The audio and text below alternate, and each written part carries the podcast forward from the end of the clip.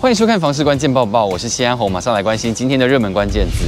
今天的热门关键字：低薪买房。如果我们可以用现在的薪水就买得起房子，那该有多好？这种事情要是可以成真，应该是几十年前才办得到的吧？确实，现在因为像是首都啊、新北啊、有竹科的新竹啊，还有台南啊，某些地区的房价都很高。也因为外溢效应的关系，有一些乡镇本来没有这么高的房价的，现在也变贵了，让人就会觉得说：哎，我家有这么值钱吗？怎么值钱到我自己都买不起了？有民众受不了房价炒作严重，最近就在国发会的公共政策网络参与平台提案，提议用户籍涉及时间或是工作时间为限制，来阻挡跨县市炒作。提案民众认为，像是台南、高雄房价高涨，最显而易见的就是新竹炒作不动产的投资客，他们南下买房也不看屋况，直接电话下单，就严重会影响到当地居民的居住需求，让房价远远超过薪资水平。所以他就建议，想要买房的人，包括了必须要涉及于该县市不低于三年，才可以购买房地产。或是要在该县市工作不低于三年也才能购买，但如果你是初次结婚，就可以无视上述的状况，可以购买涉及房地产。大家觉得这样合理吗？当然，如果仔细思考，就会觉得说，我就是原本不住在那里，我想要过去那边生活，所以才要买房嘛。那你又要我先在那边设籍，就成为一个很吊诡的矛盾了。所以这是提案而已，如果要成为政策，确实还是需要讨论。不过会有这样的提议，其实他思考的就是我在在地生活，那你那些外县市的人来这边买房，不就不经意的垫高了我们的房价吗？人力银行曾经调查二零二一年全台各县市月薪中位数，把它拿来跟实价登录上出现过的房价新高比一比。像是新竹平均月薪四点二万元，但竹北的房价最高有七字头；苗栗地区的薪资平均三点六万，但竹科人买来跑来买头份，也让头份从过去的一字头变三字头。至于台南平均的薪资是三点三万元，但是台南东区也曾经出现过五字头了。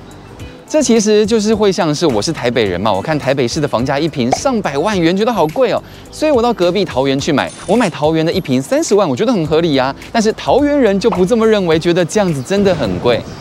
只不过市场是自由的，也因此政府才会不停地推动健全房地产市场的方案，摒除跨县市炒房投机客，希望还是可以让有需求的人尽可能拥有自己的房子。今天的精选新闻，首先来看到格局了。风水大师太子真人对于现在很多建案的格局感到困惑，因为他认为的风水不只说是哪里放盏灯或金元宝，而应该是要动线良好，符合科学的风水。所以他就提醒了那种一进门就是餐厅的格局，其实并不是那么好。他说，所谓的客厅两个字，就是先到客厅才会到餐厅嘛。如果你一开门就是餐厅，那么人生就会背道而驰，因为动线就相反了，长期住下来恐怕不幸。他建议尽量避免，如果真的不能改，那你餐桌要距离大门至少有五步的距离也是可以的。观察房市供给的变化，到底景气的转折什么时候会到来呢？根据二零一七到二零二一年全国的建造执照合计有六十九万多栋，而使用执照是四十八万多栋，两者的差距高达了将近二十一万栋。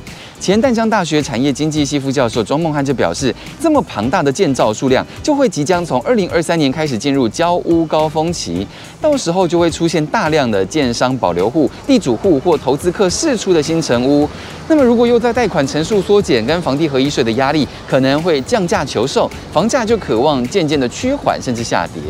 最后讨论，大家觉得现在八年级生大概会喜欢买哪种房型呢？透过网友在网络上好奇发文，贴文曝光，网友一票认为八年级生买房都会选择预售大楼。由于面临经济跟社会环境结构的变迁，有物业专家就认为高房价、低薪、购买力不足等因素，年轻人就减少了对透天别墅的需求。另外，也因为生活形态改变，都市生活忙碌，那种大楼集中式管理才更符合现代人的习惯，出现这样的现象。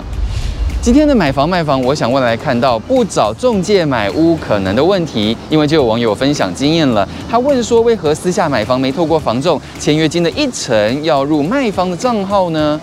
听到这问题，许多网友都觉得不妥，建议如果要私下买房，双方都要找代书，用双代书或单代书，然后开立旅保银行，有需要代书可以帮忙介绍国家考试合格的地政士。因为如果不这样，风险很高。虽然有人也曾经做过这样的交易，请双代书并把代书列清楚，还是其实是可以交易的，但这真的是非到不得已的交易方式。总之，虽然不经过中介，但房屋买卖还是要使用旅保才好。